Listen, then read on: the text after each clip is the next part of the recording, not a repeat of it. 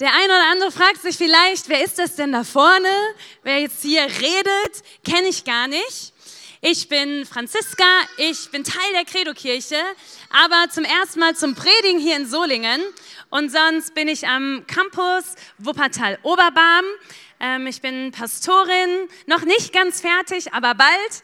Ähm, genau, und arbeite für die Credo-Kirche und freue mich sehr, heute hier zu sein, mitten in der Predigtreihe zum Thema Vision.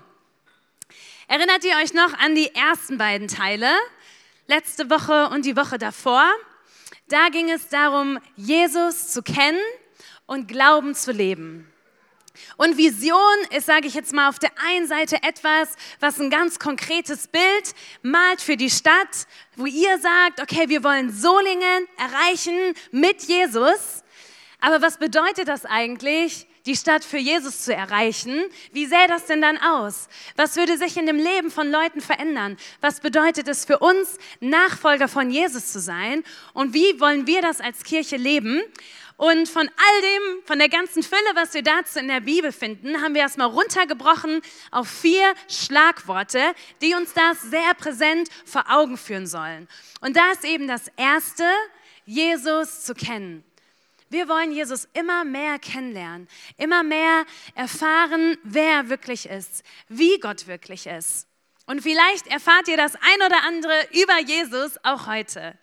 Das zweite ist Glauben leben. Wie sieht das eigentlich ganz konkret aus? Es ist ja nicht nur, dass wir sagen, wir glauben an Gott und das war's dann, sondern was für einen Unterschied macht das in meinem eigenen Leben? Wie kann ich mehr und mehr die Freiheit entdecken, die Jesus für mich hat und ein Leben leben, was ihn ehrt, aber auch was mich frei macht, ähm, mit Jesus unterwegs zu sein? Und das dritte heute ist das Thema Menschen lieben. Und ich freue mich sehr darüber, weil das auch wirklich so ein Herzschlag-Thema von mir ist. Und das ist natürlich auch nicht ausgedacht. Der ein oder andere denkt sich, ja, macht irgendwie Sinn, ne? so Menschen lieben als Christ. Und wir finden das auch im Wort Gottes und starten direkt rein in den Bibeltext aus Lukas 10, Abvers 25. Und da steht, und siehe, ein Gesetzesgelehrter trat auf, versuchte ihn und sprach, Meister, was muss ich tun, um das ewige Leben zu erben? Und er, Jesus, sprach zu ihm, was steht denn im Gesetz geschrieben? Wie liest du? Er aber antwortete und sprach, du sollst den Herrn, deinen Gott, lieben mit deinem ganzen Herzen, mit deiner ganzen Seele und mit deiner ganzen Kraft und mit deinem ganzen Denken und deinen Nächsten wie dich selbst. Er sprach zu ihm, du hast recht geantwortet, tu dies, so wirst du leben. Hier kommt also ein Gesetzesgelehrter zu Jesus und stellt ihm eine Frage. Was muss ich eigentlich tun, um das ewige Leben zu erben? Heute wäre die Frage vielleicht, was bedeutet es eigentlich, Jesus nachzufolgen, Christ zu sein? Und ganz typisch, wie damals für Gelehrte und Rabbis, antwortet Jesus mit einer Gegenfrage und fragt erstmal, ja, was denkst du denn? Sag doch mal. Und er zitiert hier aus dem Alten Testament, dass es darum geht, Gott zu lieben und seinen Nächsten zu lieben. Und manchmal denken wir ja, dass alles, was Jesus im Neuen Testament sagt, was komplett Neues ist. Aber wie wir hier sehen, zieht sich das schon durch das ganze Alte Testament. Und dass wir Gott lieben und Menschen lieben, ist von Anfang an Herzschlag Gottes. Die Juden haben jeden Tag Gebete gebetet, das Shema Israel, morgens, abends, nachts und haben genau das gesprochen und gesagt, höre Israel, der Herr ist dein Gott und ihn wollen wir lieben mit ganzem Herzen, mit ganzer Seele und ganzem Verstand. Das war verankert in dem Glauben der Juden, weil das Gottes Herzschlag ist von Anfang an, dass wir ihn lieben, darum geht es ihm. Und dass wir unseren Nächsten lieben wie uns selbst. So, ich habe immer gedacht, das ist ja eigentlich ganz einfach. Ich mache das ja schon und hatte da eine ganz einfache Logik. Und zwar, was ist das Gegenteil von lieben? Hassen.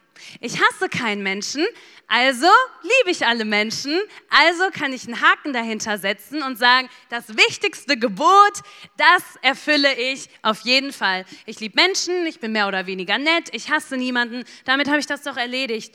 Wieso müssen wir eigentlich noch darüber reden? Und erst so mit den Jahren habe ich begriffen, dass da noch so viel mehr hintersteckt, was es bedeutet, Menschen zu lieben. Und ich habe es mir zur Aufgabe gemacht, bis zu meinem Lebensende möchte ich darin wachsen, Menschen zu lieben. Und ich glaube, dass das unser Leben enorm bereichern wird, wenn wir anfangen, immer mehr zu beten und uns danach auszustrecken, Menschen so zu sehen, so zu begegnen, wie Jesus das machen würde. Stell dir mal vor, irgendwelche Menschen, die du so triffst im Alltag, neue Arbeitskollegen oder was auch immer, sind nicht erstmal komische Leute für dich, sondern du hast so einen Blick auf die und siehst so ein bisschen die Schätze, die Gott in die hineingelegt hat. Ja, dann gehen wir durchs Leben, begegnen tausend tollen Menschen, die wir lieben können, nicht weil wir sie automatisch so toll und sympathisch finden, sondern weil wir sie mehr und mehr mit den Augen sehen können, wie Gott sie sieht.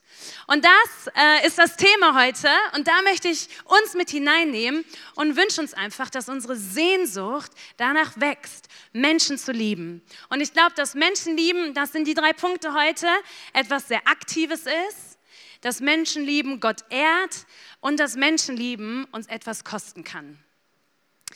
Und dafür lesen wir einfach mal den Bibeltext weiter, denn der Gesetzeslehrer fragt eben auch bei Jesus nochmal nach, erklär doch mal, was bedeutet das eigentlich konkret? Wer ist eigentlich mein Nächster? Und so steht ab Vers 29, er aber wollte sich selbst rechtfertigen und sprach zu Jesus, und wer ist mein Nächster? Da erwiderte Jesus und sprach, es ging ein Mensch von Jerusalem nach Jericho hinab und fiel unter die Räuber. Die zogen ihn aus und schlugen ihn und liefen davon und ließen ihn halb tot liegen, so wie er war. Es traf sich aber, dass ein Priester dieselbe Straße hinabzog und als er ihn sah, ging er auf der anderen Straßenseite vorüber.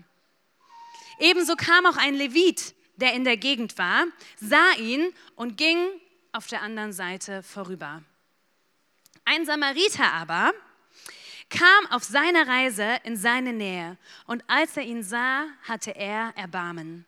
Und er ging zu ihm hin, verband ihm die Wunden und goss Öl und Wein darauf, hob ihn auf sein eigenes Tier und führte ihn in eine Herberge und pflegte ihn, Klammer auf, höchstpersönlich, Klammer zu. Und am anderen Tag, als er fortzog, gab er dem Wirt zwei Denare und sprach zu ihm, verpflege ihn, und was du mehr aufwendest, will ich dir bezahlen, wenn ich wiederkomme. Welcher von diesen dreien ist deiner Meinung nach nun der nächste dessen gewesen, der unter die Räuber gefallen ist? Er sprach, der, welcher die Barmherzigkeit an ihm geübt hat. Da sprach Jesus zu ihm, so geh du hin und handle ebenso. Hier ist also ein verletzter Mensch, zusammengeschlagen von Räubern. Ein Priester und Levit ignorieren ihn, gehen dran vorbei und der Samariter hilft. Jetzt kannst du vielleicht denken, ja, natürlich hilft der Samariter, weil der war ja auch Ersthelfer, Samariterbund. Wir wissen, die können das auch. Woher soll denn ein Priester wissen, wie das geht? Ist leider ein bisschen falsch rum, weil den Samariter gab es schon länger als den Samariterbund. Die haben sich sozusagen den Namen von dieser Geschichte hergeholt. Aber was ist eigentlich ein Samariter? Samariter war ein anderes Volk als die Juden, beziehungsweise nur halb anders. Das war nämlich ein Mischvolk aus Juden und ähm, eben anderen Heidenvölkern zusammen. Die haben sich mit der Zeit gemischt und irgendwie auch an Jahwe geglaubt, den Gott der Juden, den Gott, an den wir glauben, hatten so Teile der Tora, an die sie auch geglaubt haben, aber eben auch ganz viele andere Kulte und Bräuche, die sich mit dazu gemischt haben.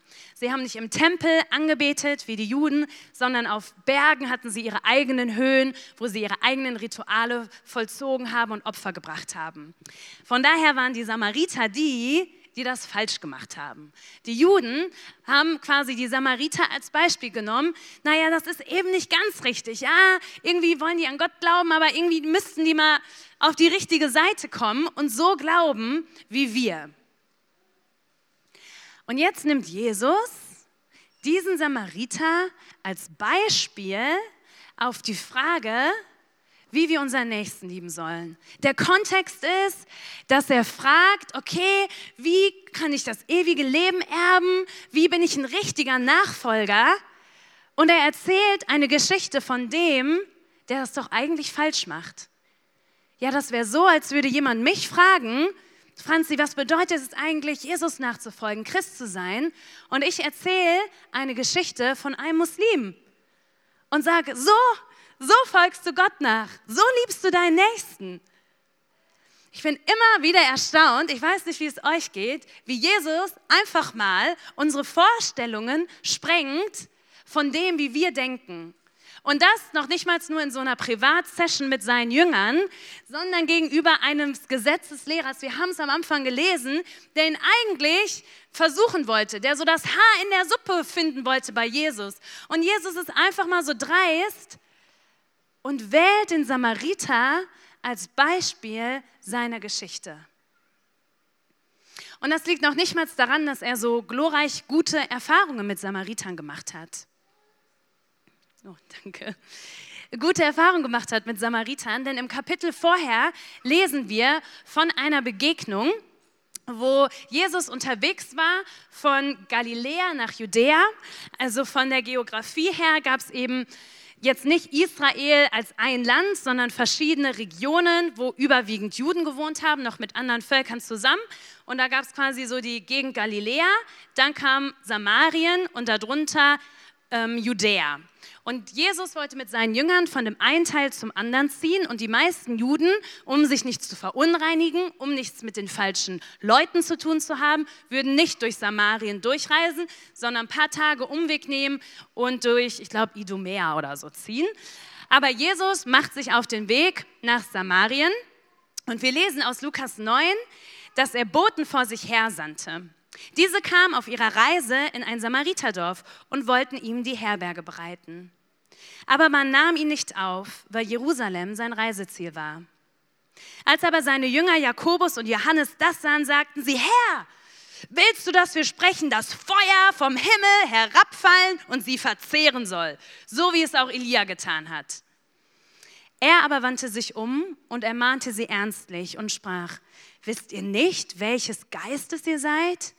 Denn der Sohn des Menschen ist nicht gekommen, um die Seelen der Menschen zu verderben, sondern zu erretten. Und sie zogen in ein anderes Dorf. Hier hat Jesus also eine Begegnung mit Samaritern, die vielleicht nicht ganz so ideal ist. Und trotzdem weist er zum einen seine Jünger zurecht, dass er jetzt nicht Feuer vom Himmel fallen lassen will. Und zum anderen nimmt er ihn als Beispiel seiner Geschichte, was es bedeutet, Gott und seinen Nächsten zu lieben. Und was ich uns da auch irgendwie mitgeben möchte, ist, vielleicht hast du schon mal mit irgendwelchen Menschen oder Menschengruppen eine schlechte Erfahrung gemacht. Und das hat sich irgendwie so ein bisschen so als Vorurteil eingebrannt. Seien es Menschen, die irgendwie so einen ganz anderen Lebensstil haben als man selber, die vielleicht aus einer anderen Gesellschaftsschicht kommen, aus einem anderen Milieu oder auch andere Herkünfte haben und wo wir, denen wir irgendwie mit so ein bisschen Vorbehalt begegnen und vielleicht hast du auch wirklich mal eine schlechte Erfahrung gemacht. Aber trotzdem sollte uns das nicht davon abhalten, sie zu lieben und ihnen mit einer Offenheit zu begegnen, so wie Jesus das hier gemacht hat und den Samariter als Beispiel genommen hat für, was es bedeutet, seinen Nächsten zu lieben. Und ich meine, das andere Dorf hat ihn ja dann auch schlussendlich aufgenommen, aber was man sich dann sowieso nur merkt, ist die negative Erfahrung. Von daher, lasst uns doch ab und zu auch mal, ich sag mal, so ein bisschen kritisch mit uns selber sein und gucken, hey, wo tapp ich immer wieder in diese Falle, zu schnelle Rückschlüsse zu, zu ziehen und Menschen zu schnell in Kategorien und in Schubladen zu stecken und Vorurteile zu haben. So, der Samariter also ist der Held in der Geschichte und vorher kommen noch der Priester und der Levit vor. Die beiden haben im Tempel gearbeitet, der Priester hat die Opfer gebracht und der Levit hat so ein bisschen die praktischen Sachen gemacht. Und Jerusalem, da stand der Tempel, war eine sehr enge Stadt und die meisten Priester und Leviten haben in Jericho gelebt, was einige Kilometer entfernt war. Und immer wenn die sozusagen an der Reihe waren für ein paar Wochen mit ihrem Dienst, sind sie von Jericho nach Jerusalem hinaufgezogen, haben da den Tempeldienst gemacht und die beiden waren jetzt quasi auf dem Rückweg von ihrem Tempeldienst zurück nach Jericho. Das heißt also, hätten sie diesem Verletzten geholfen, hätten sie sich verunreinigt. Dann hätten sie ein, zwei Tage ähm, bestimmte Waschungen vollziehen müssen, um wieder rein zu werden. Wären sie auf dem Weg nach Jerusalem gewesen, hätte es etwas kompliziert sein können, um ihren Tempeldienst zu machen. Aber auf dem Rückweg wäre es jetzt, würde ich sagen, nicht ganz so kritisch, hätte sie schon auch ein bisschen Mühe gekostet, vor allen Dingen, wenn die Person wirklich tot gewesen wäre. Aber es wäre auf jeden Fall mit etwas Mühe gegangen. Sie laufen aber dran vorbei. Und wer hilft, ist der Samariter. Und hier geht es ja darum, Menschen zu lieben. Und die Geschichte, die Jesus wählt, ist eine ziemlich praktische, so eine richtige Hands-on-Geschichte. Und ich weiß nicht, was, an was du denkst, wenn du so an die größte Liebe denkst. Was es bedeutet, wirklich vollen Herzens zu lieben. Und würden wir eine Umfrage in Solingen in der Stadt machen, dann würden wahrscheinlich die meisten sagen, die größte und tollste Liebe ist, wenn man die Person gefunden hat, wo man so eine Seelenverbindung hat, die große Liebe und dann für den Rest seines Lebens glücklich wird bis an sein Lebensende. Und das ist die tollste und größte Form von Liebe. Und der Theologe ähm, Graham Tomlin stellt das so ein bisschen in Frage und sagt, naja, wenn du jemanden liebst, den du total liebenswert findest, den du toll findest, den du attraktiv findest, mit dem du auf einer Wellenlänge bist, dich super verstehst, das ist gar nicht ganz so schwer, dann die Person zu lieben. Viel schwerer ist es doch, jemanden zu lieben, den wir auf den ersten Blick eigentlich überhaupt nicht liebenswert finden. Und er sagt, dass wir als Menschen eigentlich dafür gemacht sind, geliebt zu werden und andere zu lieben. Und dass eigentlich Nächstenliebe schlussendlich uns selber auch Erfüllung bringt, weil das die größte Form von Liebe ist, auch wenn wir uns das manchmal gar nicht so vorstellen können. Menschen lieben ist nicht einfach nur irgendein Gefühl. Wir denken vielleicht an 1. Korinther 13, romantisch, Hochzeit, aber wenn wir das eigentlich mal lesen, sind das ganz konkrete praktische Sachen. Die Liebe ist geduldig, langmütig. Sie vergibt, ist schnell zum Vergeben, trägt das Böse nicht nach. Das sind ganz konkrete Dinge, die man machen kann. Und wenn du irgendwie überhaupt nichts damit anfangen kannst, andere Menschen zu lieben, dann ersetzt das einfach damit zu sagen, andere Menschen mit Gottes Augen zu sehen, andere Menschen wertzuschätzen, mit Respekt zu behandeln. Und ich würde sagen, das Leben von anderen Menschen als genauso wichtig zu erachten wie das eigene Leben. Der Samariter war unterwegs, hatte was zu tun, aber nimmt sich die Zeit zu stoppen und sich um den Samariter, äh, um den Verletzten zu kümmern. Wie sähe es aus, wenn wir unsere Zeitpläne, unsere Gedanken, wenn wir das Leben von den Menschen in unserem Umfeld als genauso wichtig erachten würden wie unser eigenes Leben? Wenn ich mir verdeutliche, dass die Person, die meine Kleider in Bangladesch produziert, dass ihr Leben genauso viel Bedeutung hat, genauso wichtig ist wie mein eigenes Leben. Ich glaube dann, wenn wir Menschen eben mit diesem Blick begegnen, dass ihr Leben mindestens nein, genauso wichtig ist wie unseres und dass wir andere Menschen höher achten als uns selbst, dass uns das auch so ein bisschen aus dieser Falle rausholt, zu lieben aus Mitleid. Ne? Dass sozusagen die Geschichte vom barmherzigen Samariter so ist, ah ja, wir kümmern uns um andere, so ein bisschen von oben herab. Sondern ich glaube, dass unseren Nächsten zu lieben wie uns selbst bedeutet, anderen Menschen auf Augenhöhe zu begegnen. Und vielleicht, ich habe das gerade mit Bangladesch angedeutet, ja, löst das auch irgendwie so ein bisschen Überforderung in so einer globalisierten Welt bei einem aus. Ja, acht Milliarden Menschen, die zu lieben, die Probleme abzuschaffen in dieser Welt. Wie soll das funktionieren? Und dass uns das schnell lähmt, die Fülle an Menschen, die Fülle an Bedarf zu lieben, wo ich uns aber ermutigen möchte, uns davon nicht lähmen zu lassen, sondern da, wo wir sind, da, wer unser Nächster ist, einen Unterschied zu machen. Und wer da ein großes Vorbild ist für mich, ist unser Missionar Kuma der ist Missionar der Credo-Kirche in Indien.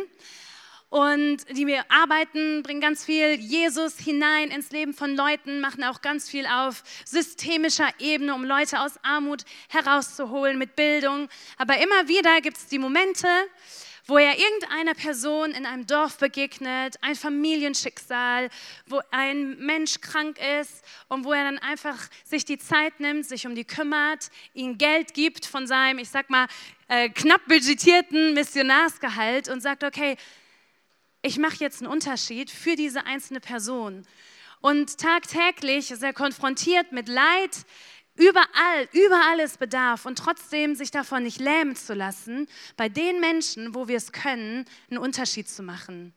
Den einzusehen, selbst wenn wir die 1,3 Milliarden 999 Millionen 999.999 anderen Menschen nicht sehen können, trotzdem für die eine Person den Unterschied zu machen. Menschen lieben ist etwas Aktives. Und Menschen lieben ehrt Gott. Der Samariter sieht also diesen Verwundeten und verarztet ihn und gießt Wein und Öl über seine Wunden. In einer Zeit, wo Papier rar war, wo jeder Satz saß, wo man sich genau überlegt hat, welches Detail von der Geschichte man schreibt, können wir uns fragen, wieso das jetzt so wichtig und erwähnenswert war, dass er Öl und Wein über die Wunden goss. Und gucken wir uns den Kontext von der Geschichte an, es ist so interessant, dass der Priester im Tempel auch mit Öl und Wein zu tun hat. Und auch Öl und Wein goss über das Opfer, um Gott zu ehren. Und hier sehen wir, wie der Samariter Öl und Wein über die Wunden gießt. Und wo es darum geht, Gott zu lieben und Menschen zu lieben, sehen wir hier, dass Gott, dass Jesus zeigt, dass das, was der Samariter da gerade macht, Lobpreis ist. So wie der Priester Öl und Wein im Tempel über das Opfer gießt, lobt es Gott, dass dieser Samariter dem Verletzten dient.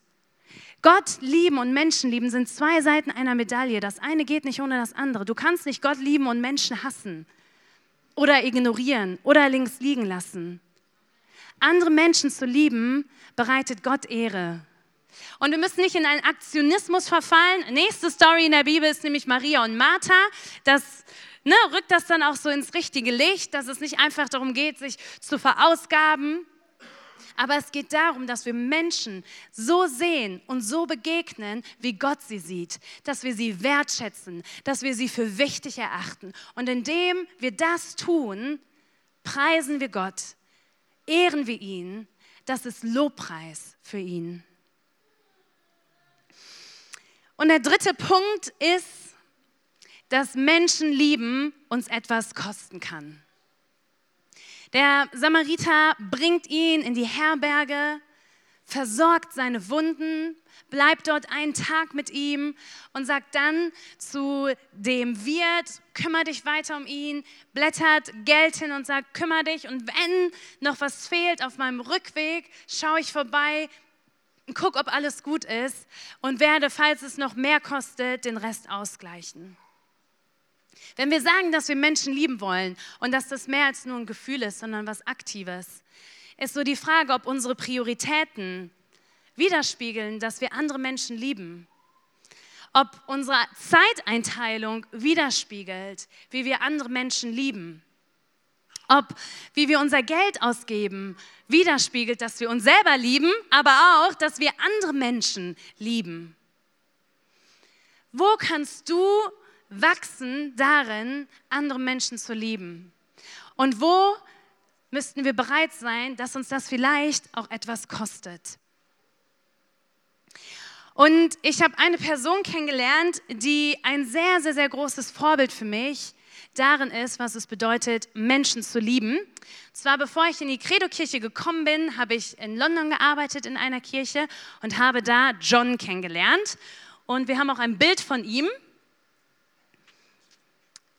Genau, das ist der, auf den die ganzen Finger zeigen. Und John und Anne mit seiner Frau sind, ich sag mal, eine sehr typische Familie gewesen, so richtig englisch, sage ich euch. Ähm, die hatten drei Kinder, die waren dann aus dem Haus, beide hatten sehr gute Jobs, sehr gut verdient, vor Ort von London gewohnt, sich da in der Kirche engagiert. Und irgendwann waren sie an dem Punkt und haben sich gefragt, ist das eigentlich alles? Ist das eigentlich alles, was Gott mit unserem Leben vorhat? Oder gibt es nicht noch mehr? Gibt es da nicht noch mehr, wie wir Gott dienen können und wie wir Menschen lieben können? Und die beiden haben sich entschieden, ihr Haus im Vorort von London zu verkaufen und in einen Brennpunktstadtteil zu ziehen. Sie haben sich einem Netzwerk angeschlossen, Eden Network, wo Christen sagen, okay, wir ziehen mitten in Brennpunktstadtteile, einfach mit dem Ziel und dem Sinn und dem Zweck, die Menschen dort zu lieben. Den Menschen Jesu Liebe näher zu bringen, von Jesus zu erzählen und ziehen dorthin und sie haben das gemacht, Brennpunktstadtteil gezogen, in ein kleines Häuschen, links und rechts die ganzen Sozialwohnungen und haben angefangen, Beziehungen zu den Nachbarn zu bauen. Von dem einen Nachbarn, dem Sohn zu helfen, seine Bewerbung zu schreiben, nach der Schule. Und Leute eingeladen zu sich nach Hause. Und haben sich der Gemeinde angeschlossen, wo ich war, im Brennpunktstadtteil. Und wir sehen hier ein Stadtteilfest, wo sie am Tischtennis spielen sind. Und für mich sind, ist John so ein Beispiel dafür, was es bedeutet, Menschen aktiv zu lieben, sich das etwas kosten zu lassen und wo ich sowas von davon überzeugt bin und inspiriert bin, dass das Gott so viel Ehre bereitet. Ich glaube, wir können darin wachsen, Menschen zu lieben. Und ich glaube, dass es so viele Leute gibt, die Liebe brauchen, Gottes Liebe, die wir ihnen bringen können. Und meine Frage an dich und auch an mich ist, was ist dein nächster Schritt darin, zu wachsen, Menschen zu lieben? Und ich glaube, dass es auf der einen Seite was ganz Konkretes sein kann, wenn wir unseren Blick schärfen darauf, Menschen so sehen zu wollen, wie Gott sie sieht, Menschen äh, mit Liebe begegnen zu wollen. Und ich glaube auch, dass es was ist, was wir beten können, dass Gott uns immer mehr mit seinem Blick, mit seiner Liebe füllt. Ich hatte das diese Woche, ähm, da bin ich in einem anderen beruflichen Kontext einer Person begegnet. Und irgendwie auf einmal hat mich das so ergriffen, wie Gott diese Person sieht. Und ähm, ja, irgendwie hat Gott mir echt so seinen Blick gezeigt, was er in diesem Menschen sieht. Und ich hatte die Gelegenheit, da voll Ermutigung reinzusprechen. Und ich sage euch, das war nicht nur ermutigend für die Person, sondern für mich war es auch so cool, einen Menschen nicht einfach nur so oberflächlich zu sehen, sondern wirklich ähm, so einen göttlichen Blick, eine Wertschätzung, eine Liebe für diese Menschen haben zu können. Und ich glaube, dass das unser Leben enorm bereichert. Und ich lade euch ein, aufzustehen.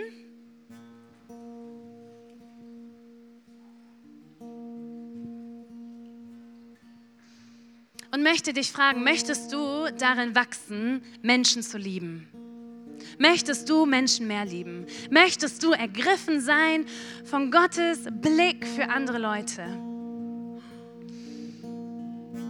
Wie könnte es konkret bei dir aussehen, Menschen mehr zu lieben? Vielleicht den Arbeitskollegen in der Mittagspause, der immer alleine ist, mitzunehmen und zu sagen, hey, wir gehen mit ein paar Leuten Essen aus der Stadt holen, willst du mitkommen? Auch wenn das einen schrägen Blick bedeutet von den anderen. Sich mit der Person zu unterhalten, die eigentlich so nervig ist, weil die kein Ende findet. Und zuzuhören sich mit dem Freund oder der Freundin zu treffen, wo du so ein bisschen das Gefühl hast, dass du da mehr rein investierst, als du rauskriegst. Vielleicht einfach mal bei deinen Nachbarn klingen und sagen, ach, ich bin schon fünf Monate hier, wir kennen uns noch gar nicht. Hier sind Muffins, wenn mal was ist. Ja, die Eier ausgehen, wollte ich nur sagen, ach, melden Sie sich doch. Es gibt so viele Möglichkeiten, Menschen zu lieben. Und ich würde gerne für uns beten und lade uns ein, die Augen zuzumachen. Und wenn du sagst, ja, ich möchte darin wachsen, Menschen zu lieben, dann lade ich dich ein, deine Hände offen zu halten vor Gott. Und dann bete ich jetzt für uns. Wenn du sagst, ja, ich möchte darin wachsen, Menschen zu lieben, dann öffne deine Hände, wenn du willst, streck sie Gott entgegen und kling dich ein in das Gebet.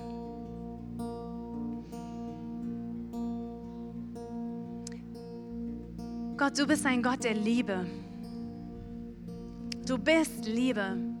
Und ich bete, dass wir das mehr und mehr und mehr begreifen. Mit unserem Herzen, aber auch mit unserem Verstand und mit unserem Elan, unserer Kraft. Und Jesus, hier sind wir und bitten dich, dass du uns mehr und mehr füllst mit deiner Liebe und mit deinem Blick für andere Menschen. Herr, ergreif uns echt mit der Liebe, die du für diese Leute hast. Jesus, lass uns die Menschen in dieser Welt mit deinen Augen sehen. Und zeig du uns ganz konkret, wie wir Menschen in unserem Umfeld mehr und mehr lieben können. Gott, wir danken dir dafür, dass du so gut zu uns bist, dass du es gut mit uns meinst. Und wir beten, dass du uns hilfst, es gut mit anderen Menschen zu meinen. Dass wir aktiv Menschen lieben. Jesus, und bereit sind, uns das etwas kosten zu lassen. Erfülle du unser Herz mit deiner Liebe. Lass uns klar sehen, wie wir Menschen in unserem Leben, in unserem Alltag mehr lieben können. Und darum beten wir jetzt in diesem Moment und wollen genau das von dir empfangen. Amen. Und vielleicht bist du heute hier und warst noch gar nicht so oft in der Kirche und denkst dir, naja, Menschen lieben, das passt eigentlich ganz gut zu Christen, kann ich so zustimmen. Aber was du noch gar nicht so wirklich doll erlebt hast, ist, wie sehr Gott dich eigentlich liebt. Das Krasseste, was jemand wahrscheinlich machen kann für einen anderen Menschen, ist sein Leben zu geben. Zu sterben dafür, dass ein anderer leben kann. Und das ist genau das, was Gott gemacht hat, um uns seine Liebe zu zeigen. Um uns zu zeigen, dass er kein ferner Gott ist, der irgendwo im Himmel ist und nichts mit uns Menschen zu tun haben will. Hat er seinen Sohn Jesus auf diese Welt gesandt. Er hat hier gelebt und ist am Kreuz gestorben, damit wir mit Gott in Beziehung sein können, um uns zu zeigen, wie sehr er uns liebt, wie wertvoll wir in seinen Augen sind. Und der Tod von Jesus am Kreuz hat all die Schuld und all die Sünde, all den Zerbruch in dieser Welt, all das, was kaputt macht, all die fehlende Liebe, wo Verletzung und Schmerz ist, hat er ausgeräumt und darüber gesiegt und gesagt, es ist ein neuer Anfang möglich. Ein neuer Anfang in der Liebe Gottes. Ein neuer Anfang in dem Wissen, da ist jemand, der steht zu mir, der hält zu mir, der feuert mich an und der liebt mich. Und diesen Jesus kannst du in deinem Leben erleben. Diesen Jesus kannst du dein Leben anvertrauen und heute sagen, ja, wie wir es gehört haben, Vision Jesus kennen, ich möchte diesen Jesus kennenlernen. Und ich möchte heute so meinen ersten Mini-Schritt machen, dahin Glauben zu leben. Und das Menschen lieben klingt für mich auch eigentlich gar nicht ganz so schlecht. Da möchte ich dich einladen, mit mir zusammen und den anderen zusammen gleich ein Gebet zu sprechen, wo wir diesen Schritt auf Jesus zugehen und sagen, ja, ich möchte mein Leben dir anvertrauen. Ich möchte einen neuen Start haben, wo du in meinem Leben regierst. Ich möchte einen ersten Schritt oder vielleicht den zweiten Schritt im Glauben machen. Und ich lade alle anderen ein, nochmal die Augen zuzumachen. Das so ein bisschen ein Moment von Privatsphäre ist und vielleicht merkst du irgendwie, dass Gott dich anspricht und dass Gott dich gerade ruft und zu dich zieht. Das ist eben manchmal irgendwie ja so ein Gefühl in uns drin, wo wir einfach merken, boah, da ist irgendwas, wonach ich mich sehne. Und wenn du das bist, dann sei doch so mutig, dich einmal kurz zu melden. Es gucken nur ich und noch ein, zwei andere von unserem Team. Alle anderen haben die Augen zu und sag, ja, ich möchte heute einen Schritt auf Jesus zu machen. Ja, ich möchte Jesus kennenlernen und ich möchte Glauben leben. Und dann heb einmal kurz deine Hand und dann beten wir gleich alle zusammen ein Gebet. Ihr könnt eure Augen gerne wieder aufmachen. Und zusammen beten wir laut und kräftig ein Gebet, wo wir genau das ausdrücken, alle zusammen. Jesus, ich weiß, dass du mich liebst. Es gibt nichts, was ich tun könnte, damit du mich mehr liebst. Und durch nichts, was ich tue, würdest du mich weniger lieben. Du bist für mich gestorben und auferstanden. Ich glaube an dich. Du bist mein Gott, mein Retter und mein Herr. Bitte schenke mir die Vergebung meiner Schuld. ich möchte als dein Kind leben und du sollst mein ganzes Leben bestimmen. Ich danke dir, dass ich durch dich wirklich frei bin und ein Leben in Ewigkeit habe. Amen.